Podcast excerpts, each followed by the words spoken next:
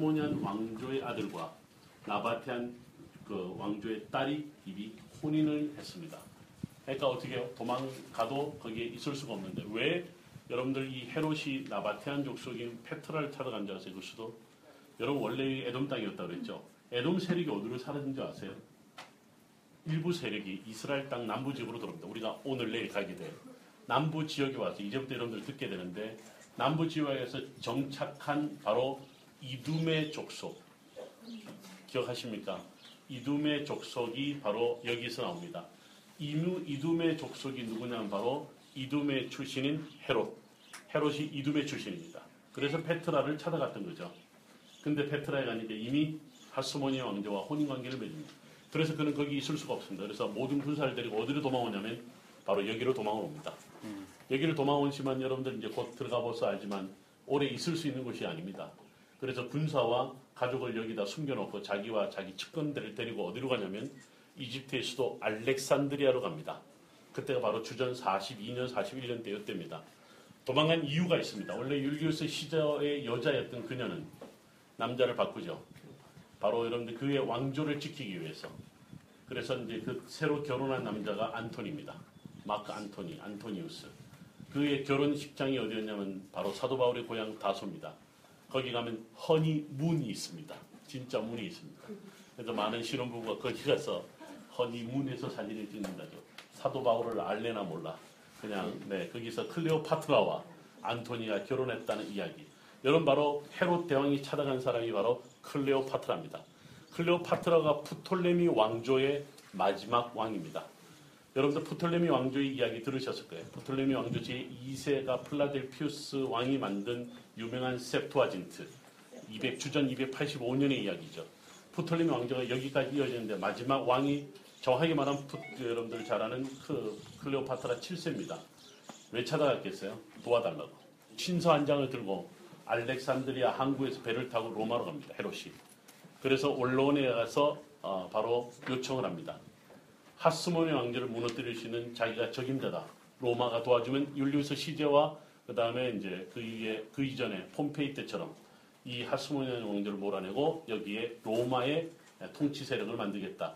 그리고 난 다음에 헤롯은 주전 40년에 주전 40년에 로마 군인들과 함께 드디어 금이 환영을 합니다. 전쟁이 시작됩니다. 하스모니 왕조의 마지막 세력이었던 안티고누스와 3년간 전쟁을 합니다. 그게 바로 주전 37년에 이 전쟁에서 승리합니다. 전쟁을 치르는 동안 사람을 보내서 이 마사다에 사람들이 살아있는지 없는지가 궁금할 거 아니에요. 살아있는 겁니다. 그래서 그가 전쟁이 끝나자마자 바로 이곳을 요새화 시켰던 이야기. 이게 여러분들 이게 바로 마사다의 시작의 이야기입니다.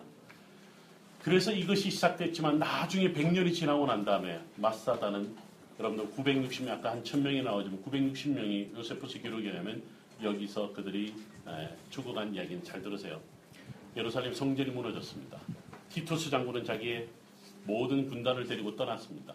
10군단의 마지막 남은 이 병사들이 여러분들 여기 마사다에 와서 13군단 병력이 실패한 이 지역을 점령하기 시작하는데 3년 동안 3군단이 여기를 그렇게 공략을, 했, 공략을 했지만 이 960명을 이겨내지를 못합니다.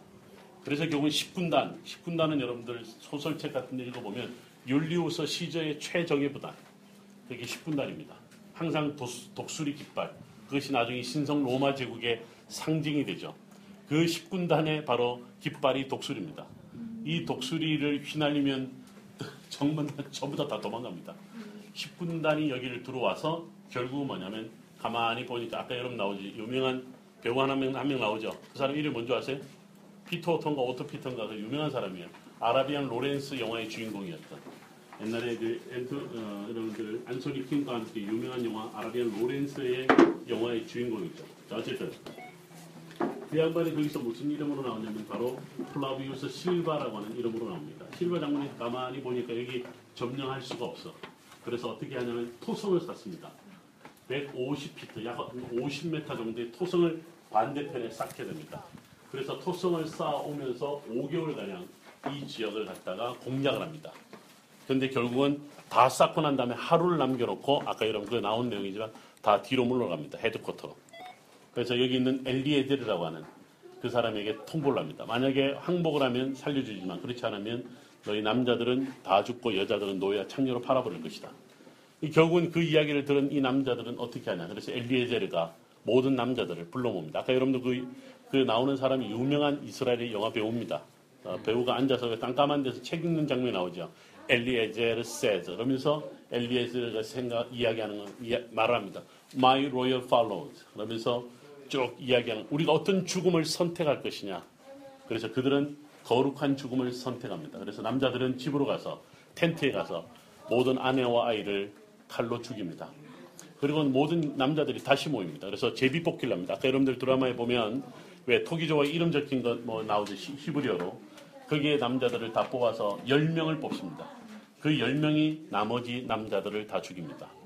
그리고 10명이 남았을 때 다시 제비 뽑기를 해서 한 명이 남습니다. 한 명이 나머지 9명을 다 죽이고 나머지 한 명이 스스로 자결합니다. 이게 여러분들 요세푸스의 유명한 스토리입니다. 우리가 보통 960명이 다 자살했다고 알려져 있지만 그렇지 않습니다. 그 다음날 이 실바 장군이 올라와 보니까 다 죽어 있는 거예요. 수색하는 가운데 큰 물 저장 탱크에 여자들과 아이들이 있는 거예요. 어느 아버지가 도저히 죽일 수 없었던지 그들이 그들을 차단해서 그때 그날 밤 스토리를 듣게 됩니다. 3년 동안 물과 먹을 것이 그렇게 부족함에도 불구하고 견뎌냈던 그들이 그렇게 마지막 죽음을 그렇게 결정을 했습니다. 여러분 이 스토리가요. 오늘날 이스라엘을 있게 하는 오늘날 민족 정신의 교육 현장이라고 하는 바로 이것입니다. 제가 옛날 일본 집회를 마치고 난 다음에 그 교회와 성지순례를 왔습니다. 제가 꼭 집회 끝나고 나면 성지순례를 같이 하는데 그때 따라온 분 중에 일본 사람이 있는데 이 자유대 출신이에요. 이분이요 여기 딱 올라오는 건 이스라엘 국기 앞에서 거수 경례를 하는 거예요. 왜 그러냐 이게 자기가 군대에서 장교 훈련을 받을 때 이 마사다 이야기를 그렇게 많이 들었다. 왜냐하면 이 오늘날 이스라엘 있게 하는 것은 마사다 정신이다.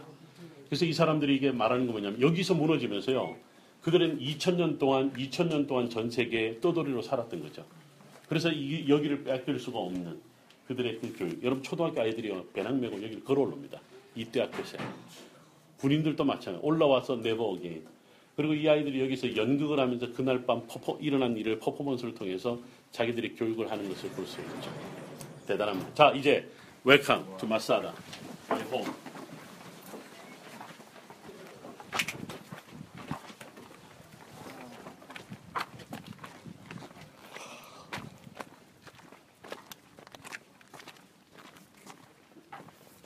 마사다 전체 둘레가 1,400m 이중벽으로 둘러싸여 있던 곳곳마다 요새들이 만들어졌던 바로 이곳인데요. 제가 잠깐 서서 여러분들 네, 광야의 까마귀라고 불리우는 새가 유유히 날이고 있죠. 네. 지금 제가 여기서 어, 여러분들 바라보는 곳이 있습니다. 어, 여러분들 지금 우리가 사해입니다. 사해가 남쪽 우리가 북쪽에서 수영하고 계속 남쪽으로 내려왔습니다. 지금 오른쪽에 보면 저 밑에까지 다 사해인데 이 사해 물이 너무 줄어들었어요. 지금 여러분 바로 앞쪽에는 이미 육지를 드러내 버렸습니다. 오른쪽에 있는 저것도 이미 육지를 드러낸 건데 저기에 남쪽에 사해 공단이 있고요. 호텔 지역이 있어요. 그래서 거기 거기 있는 물을 공급하기 위해서 여기서 물을 지금 바깥으로 오른쪽으로 물을 대고 있는 거예요. 그래서 완전히 남쪽에 다 물이 줄어들었다 이렇게 볼 수 있는 거예요. 그런데에도 불구하고요, 여러분들 그 사해의 사진을 보면 절 보세요. 이렇게 쭉 내려오는 게 밀쭉 길쭉하게 내려온 게 아니라 내려오다 남쪽에 마치 허리가 살짝 들어가는 것처럼 들어간 사해의 지도를 볼 수 있어요. 바로 요겁니다. 요 앞에 있는 반도에 이건 오리지널입니다. 여러분들 왜 바닷물이 보이고 바로 언덕처럼 보이는 거 길쭉하게 혓바닥처럼 내밀고 있는 요것이요. 히브리 말로 리산 반도라고 합니다. 우리 성경에 딱 한 번 나옵니다. 리산은 히브리 말 라숀이란 말에서 나왔어요. 라숀이 뭐냐면 혓바닥이라는 뜻입니다. 혓바닥 반도라는 이름으로 나와 있는데 이 리산 반도가 왜 중요하냐면 여러분 저 건너편에 한번 보시면 여러분 비옥한 땅이 보여요. 여러분 놀랍게도요. 사해로 흘러 들어오는 물은 100% 민물입니다. 들어와서 짠물이 되는 거예요.